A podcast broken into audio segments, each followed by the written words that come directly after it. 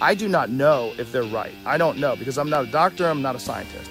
I'm just a person who sits down and talks to people and has conversations with them. Do I get things wrong? Absolutely, I get things wrong, but I try to correct them. Whenever I get something wrong, I try to correct it because I'm interested in telling the truth. I'm interested in finding out what the truth is. And I'm interested in having interesting conversations with people that have differing opinions.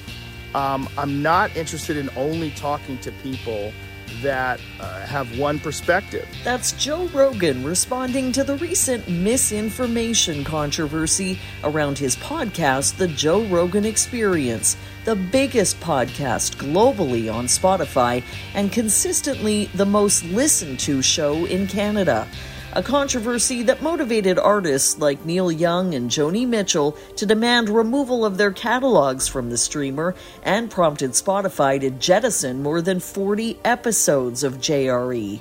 Signal Hill Insights decided to dig deeper into the court of public opinion, and so on this episode of Broadcast Dialogue, the podcast, we welcome back Jeff Vidler to talk about their latest research, Spotify, and the state of podcasting in Canada. Before we get to Joe Rogan, Jeff, I'd like to start with a brief look at the overall state of podcasting in Canada. Do you want to start with year over year growth? Yeah, I mean, we're seeing continued growth of podcast listening in Canada since we started doing this study back in 2017. It's really been incremental growth year by year. This year, actually, we saw it bump up a little bit more. Uh, it went from 27% of all adult Canadians saying they listen to podcasts at least once a month to 29% this year. The one thing that was really interesting is that we saw a, a marked increase in French Canada as well. Um, that's usually kind of held back podcast listening overall, is that there's been a lack of content um, in French Canada. We started to see more content, more podcasts that people were listening to in Quebec, in French Canada, um, French Canadian podcasts last year. And we can see that people were spending more time with podcasts in French Canada. But this year, we also saw some really sharp growth in terms of people who were listening to podcasts in the past month. So it's really caught on um, in French Canada. That's really helped push those numbers up. I mean, in in in Canada, we're actually up. Um, you know, in, in, English Canada, we're up over thirty one percent now. Still isn't as high as English Canada, but certainly, you know, making up a, a, what was really a big difference, almost a two to one difference in the past. So my next question was going to be: Has the industry effectively managed the growth that it's experienced? And what are some of the challenges that that's presented? You know, there's a lag in a sense behind the amount of listening to podcasts that's going on, the amount of advertising dollars that are going to podcasts. Uh, and that's, I guess, understandable. It's a new medium. People are still learning how to use it. But you know, if you were to look at just sort of share of listening that's going to podcasting, and then equate that to the share of all commercial audio, you can see there's still a very big gap to close. Even in the US, where advertising growth has been phenomenally robust over the last few years, it's like Moore's Law of podcast advertising is doubling every two years. Well, in Canada, you know, scale isn't there in the same way to put together a podcast by with still what is a, a very niche medium for the most part is difficult thing to do. But in the last year or so, we're starting to see the kind of growth um, in ad sales. Um, don't have firm figures on it yet, but certainly all of those working in the space are seeing very strong sales now uh, relative to what they had last year, the year before. So we're kind of at maybe where the U.S. was if you go back sort of three years ago or four years ago in in, in having the ad dollars start to catch up to um, podcast consumption. But still, I mean, WARC, uh, GWI released a study last year, a global study, and identified that of all the media, podcasting was the biggest gap between ad dollars spent and consumption but it is catching up, particularly eh, say in the U.S. But it's you know and starting to catch up in Canada as well. In terms of platform growth, one of your blog posts toward the end of 2021 addressed the growth of YouTube, and you called it the elephant in the room because according to the latest Canadian podcast listener survey, that validated that YouTube has solidified itself as a go-to platform for podcast listening. I mean, YouTube is a go to platform for entertainment and information for so many people um, and, and so widely used um, that it isn't that surprising that people when they're going for their podcast will go to YouTube for the podcast, even if there's really no visual there. It may only be a card that's up of the podcast that they want to listen to. Uh, it isn't even necessarily watching it.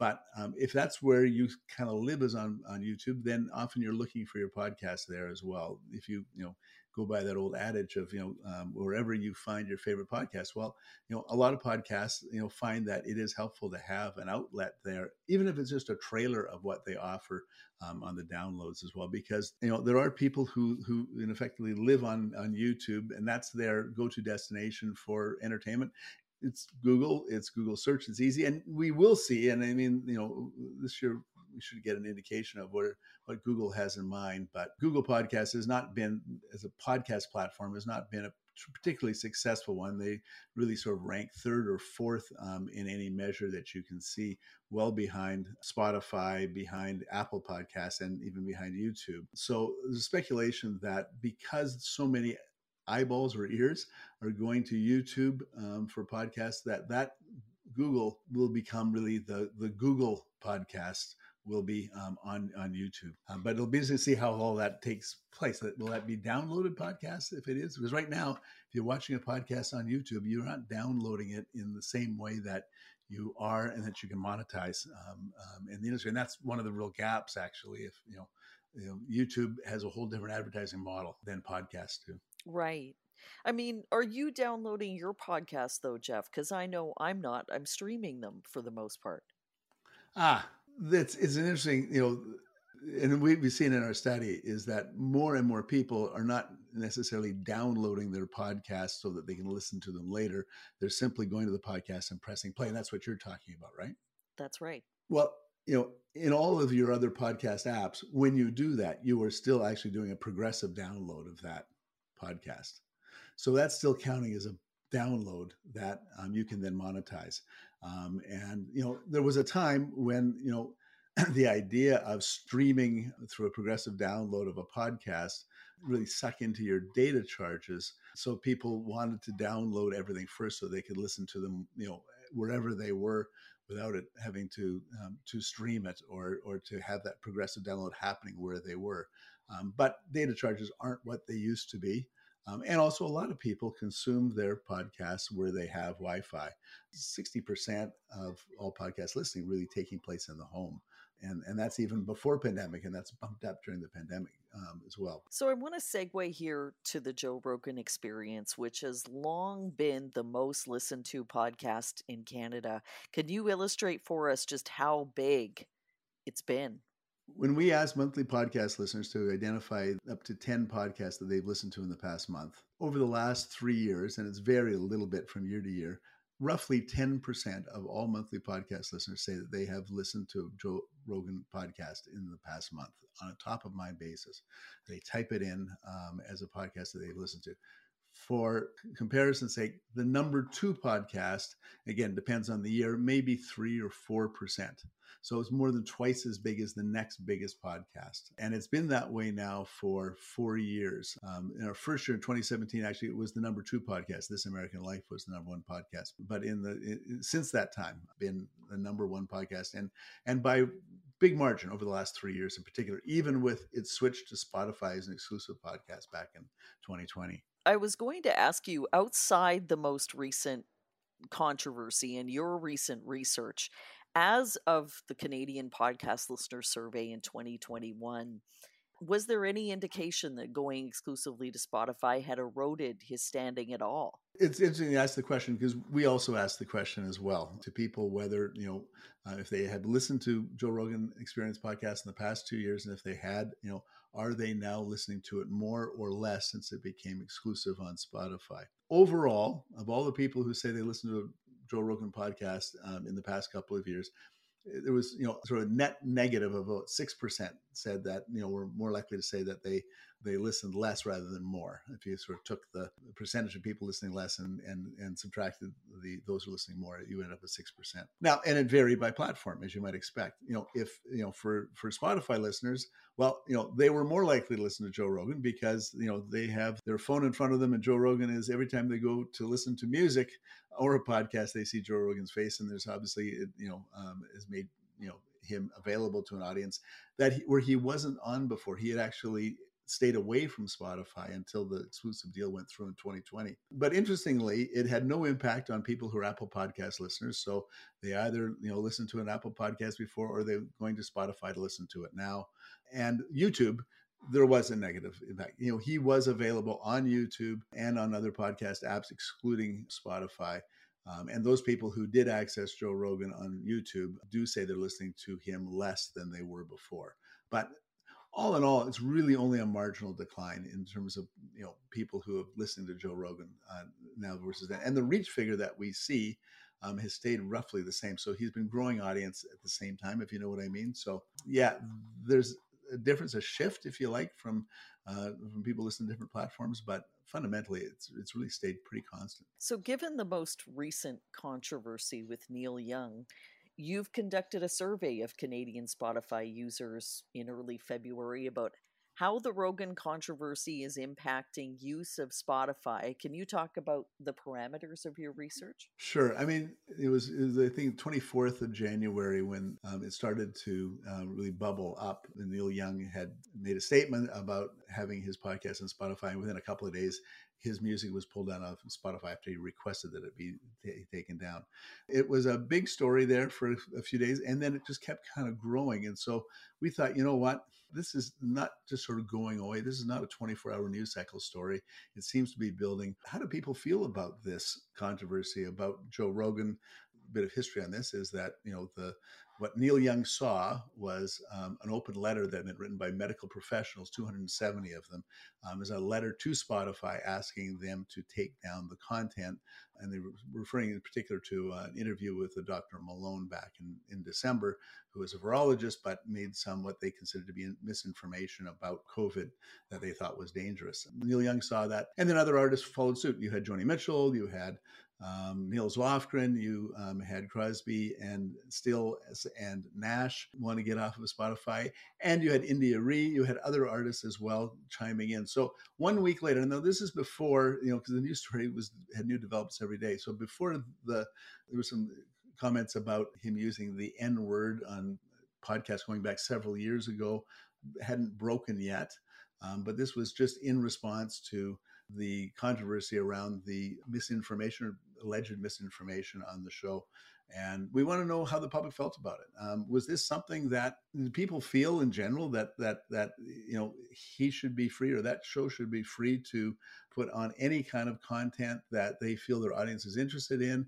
Did they feel that Spotify needed to exert editorial control, or you know did they um, feel you know kind of line up with some of the things that you know both rogan and spotify had suggested? Rogan saying well i'll i'll do better to get other points of view um, on my show um, or spotify saying well we'll we'll post a warning where there's covid information on a podcast uh, so that people can uh, judge for themselves whether they should listen or not um, so we asked that question. We did a survey of Canadians, 1,515 Canadians, online survey using Maru Voice Canada, and asked them how they felt about that.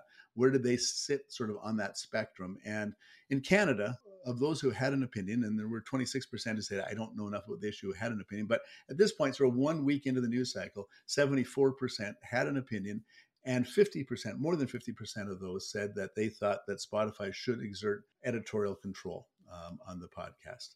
A smaller figure um, who really opted for any of the other alternatives, including that Joe Rogan should be free to offer any content he wanted. We also thought it would be helpful, and we then dug in a little bit deeper, and I'll get to that in a second. But we also thought it would be helpful to ask the same question to Americans. And this has got kind of interesting. You kind of see the difference um, between Canadians and Americans is that, you know, in the US, it was much more evenly split. You had almost as many, not quite, um, who felt that Joe Rogan should be free to put any content on his podcast that he thought his audience would be interested in, and a slightly larger percentage who said that they thought Spotify should exert editorial control um, over their podcasts. But it, it, got even kind of more interesting when you, you sort of dug inside that and looking in at Canada at people who listen to Joe Rogan, how do they feel about it? How about podcast listeners who didn't listen to Joe Rogan? And we saw incredibly different polarized results. And you really see a lot of polarization there.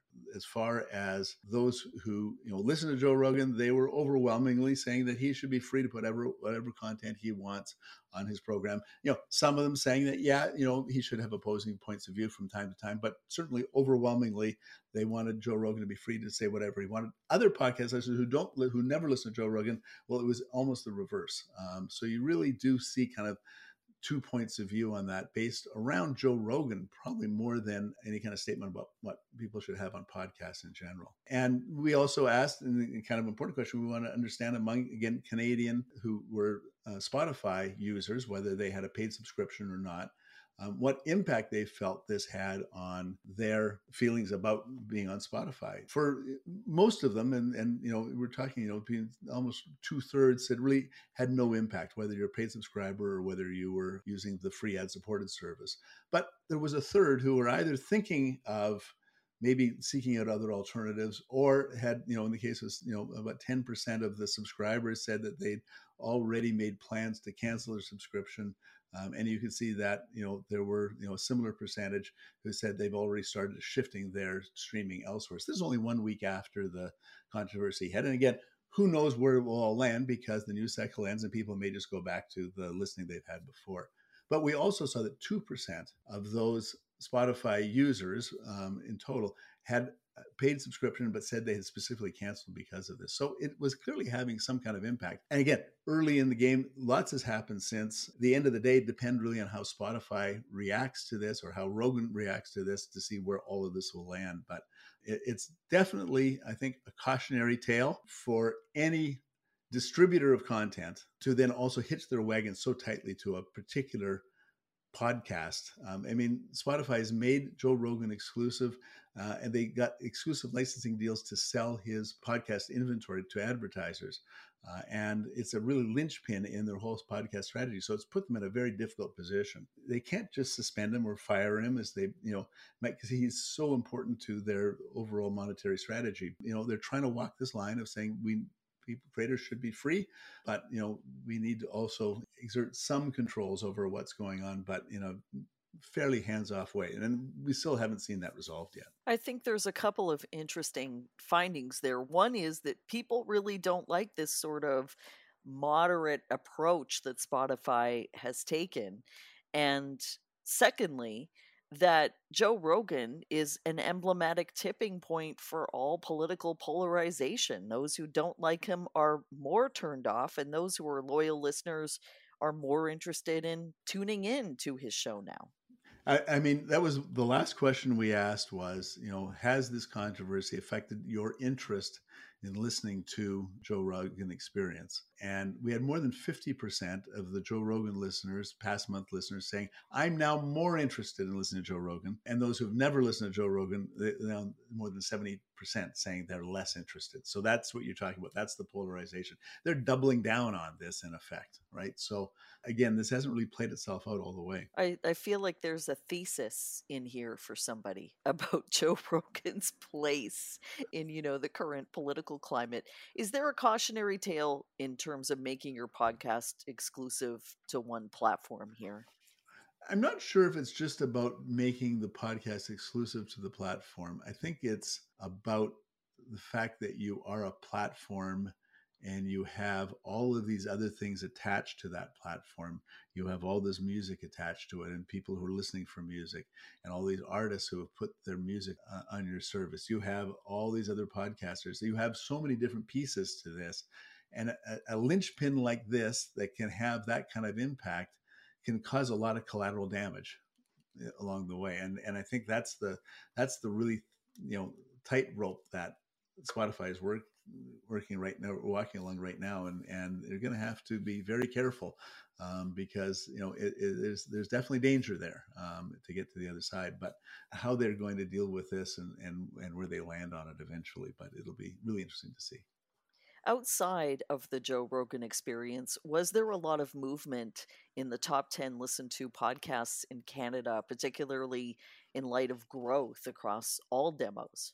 There's there's been change there, really dramatic change. If we go back to 2017, um, you go back to 2017, most of the podcasts in the top 10, excluding Joe Rogan, which was the number two podcast at that time, were were really you know from the public radio side of things. You had podcasts like This American Life. You had CBC radio podcasts and and other you know serial too, which was produced by the This American Life people. But again, they'd come out of public media, so they're very strong kind of narrative podcasts. Um, very much the kind of thing that you would hear on NPR in the U.S. or CBC in Canada. Really, eight of the top ten podcasts really kind of fit that profile if we go to 2021 and see what's in that top 10, we see a much different uh, collection of podcasts. Um, you see the number one podcast being Joe Rogan, um, but you also see other you know conversation podcasts. Um, and again, Joe Rogan is essentially a conversation podcast. Um, but you know, Conan O'Brien, Smartless, um, another podcast that's emerged in the top ten over the last couple of years, um, which are you know conversation podcasts or celebrity podcasts. I mean, Conan O'Brien is a celebrity. Uh, so are the, the guys in Smartless and true crime too. More, you know, we had Serial, then we now have three true crime podcasts uh, in the top ten this year. So you can kind of look at it. You can see that there's crime, there's conversation, and there's uh, some controversy in there as well. Um, Joe Rogan being not the only one, but there are you know there are other controversial podcasts. Uh, Call Her Daddy um, is one that is in the top ten as well um, which uh, is a new podcast, had a lot of controversy around her. It's kind of like Cosmo for podcasts, but there was a lot of controversy around her and the publisher of Barstool Sports the year before. So, um, so yeah, a very different picture, and it's a reflection really of how the amount of podcasts, how many more podcasts are available. I mean, if you go back to 2017 most of the podcasts that were available were in that kind of public radio mold. Now you have celebrities jumping in. You, it's a different profile, not only of listeners, because honestly, it still is a young, well-educated, affluent listener that hasn't really changed since 2017. But the podcasts that are available and that you know they listen to has changed. In terms of pandemic listening, with the country continuing to see waves of partial restrictions, what are the indications about how that's affected listening habits? It actually doesn't seem to have any really dramatic impact on podcast listening in general, um, both in Canada and the US. You see the same pattern of growth um, for podcast listening uh, from before the pandemic to where you see it now. Um, it obviously changed people's podcasting habits you know, a relatively small proportion, but nonetheless an important proportion, about one third of podcast listening um, was being done while people were commuting. Well, obviously, commute levels dropped down, particularly for those working from home. And actually, podcast listeners are, you know, sort of index above average and being the people who are now working from home. But what's happened is the the day has flattened out a little bit, a little bit more listening to podcasts in the middle of the day, and and podcasts always has been, you know, something that a lot of people listen to at night as well. Um, and again, a lot of it at home.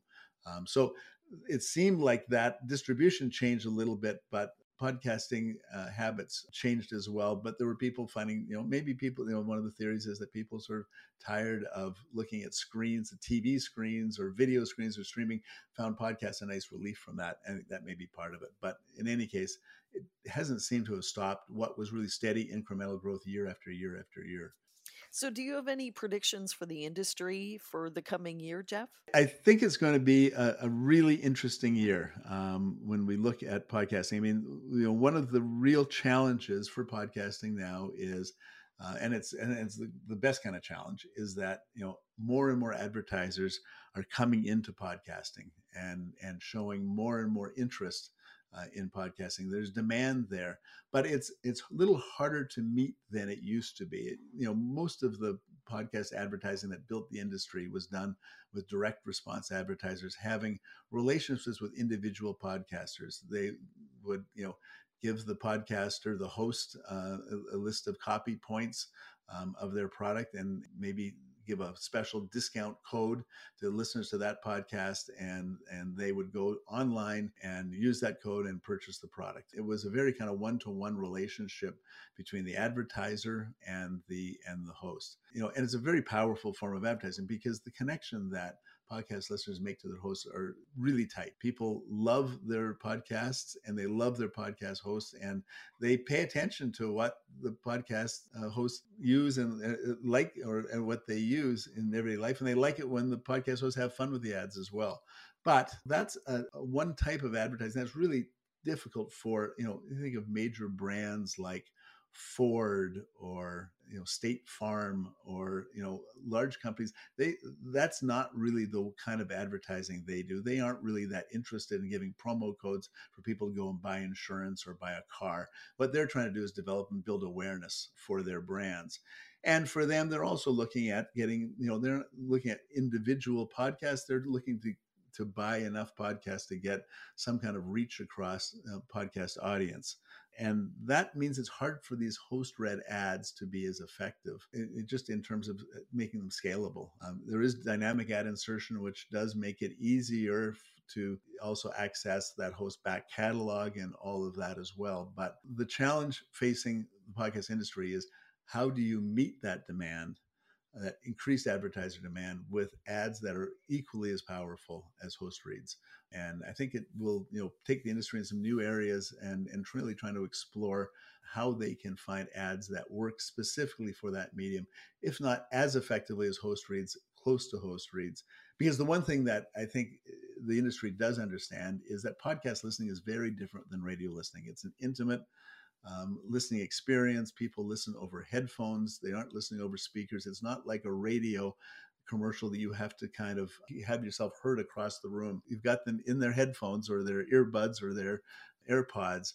And you need to approach them on a different kind of level than you would with the radio. You can't throw a jingle for a car dealer uh, onto a podcast and really expect it to do anything but really annoy the podcast listener. And podcasting has benefited at this point from that really special relationship uh, between the advertiser is seen as supporting their favorite podcasts um, and the listener itself. And and so it's for the industry to meet that advertiser demand without kind of spoiling um, what's made podcast advertising so effective to this point. That's going to be the interesting challenge to see how the industry responds to that.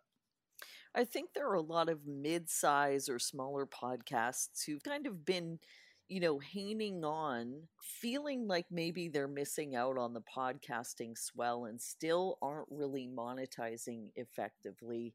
Do you have any advice for those podcasters? I, I, mean, I think you know, there's a lot of reasons that people do podcasts. Not all of them are trying to necessarily get big advertising dollars. Sometimes it's about promoting your personal brand. And again, you know, with people accessing podcasts on YouTube's, if you're just interested in building your personal brand, not necessarily making lots of money from it, then YouTube, you know, can be effective for that too. And being on YouTube uh, as part of that can be effective or you know maybe you're a financial advisor and you just want to do a podcast to um, share your advice with you know um, all of your customers. Well you're not necessarily looking for advertising dollars but you're doing it for your business and to help promote your business. And i think that for a lot of entrepreneurs there's the same thing. It's a matter of getting profile and building relationship and engagement with um, a listening base. So i think you know for a lot of mid-level or even low level podcasters, there's real value in the medium for doing that. As far as the mid level ones who have a mid level audience, I, I, think that it's important to kind of wait for that advertiser demand and wait for the ad technology to filter down so that you are able to share in some of those ad dollars, more of those ad dollars that are coming into the medium. So if you're plugging away, you're still building audience, then keep at it um, because I think over time, um, those ad dollars will find their way down to you. Are there any other takeaways you want to touch on from CPL or what's happening in the industry at large? I think there's one thing that I think is is an interesting thing that we need to watch over the next little while. And you're talking about predictions is what is going to happen to the podcast industry with consolidation. More and more um, of the smaller podcast publishers are being purchased by larger companies, a lot of them broadcasting companies, but not all of them broadcasting companies. But you now have in the US, you know, so much of the podcasts that are available are, you know, available through, you know, four or five major publishers.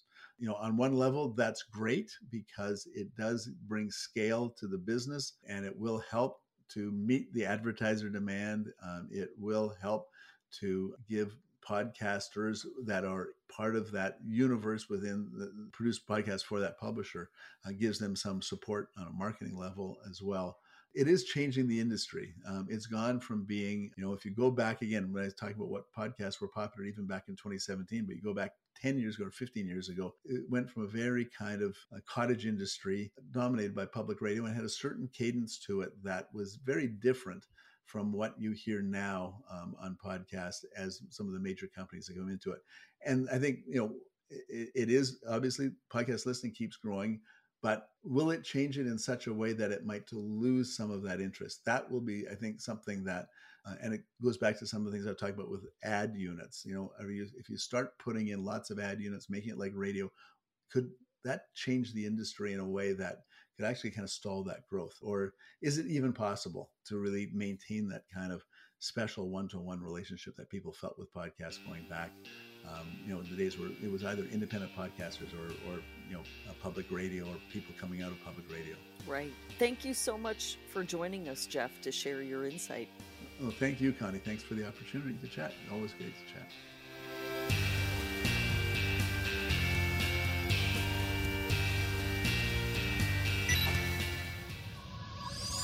Thanks for listening to Broadcast Dialogue. For more information about the podcast or to receive exclusive access to our weekly briefing about the Canadian media industry, visit us at broadcastdialogue.com. Don't forget to like us on Facebook, connect with us on LinkedIn, and follow us on Twitter and SoundCloud.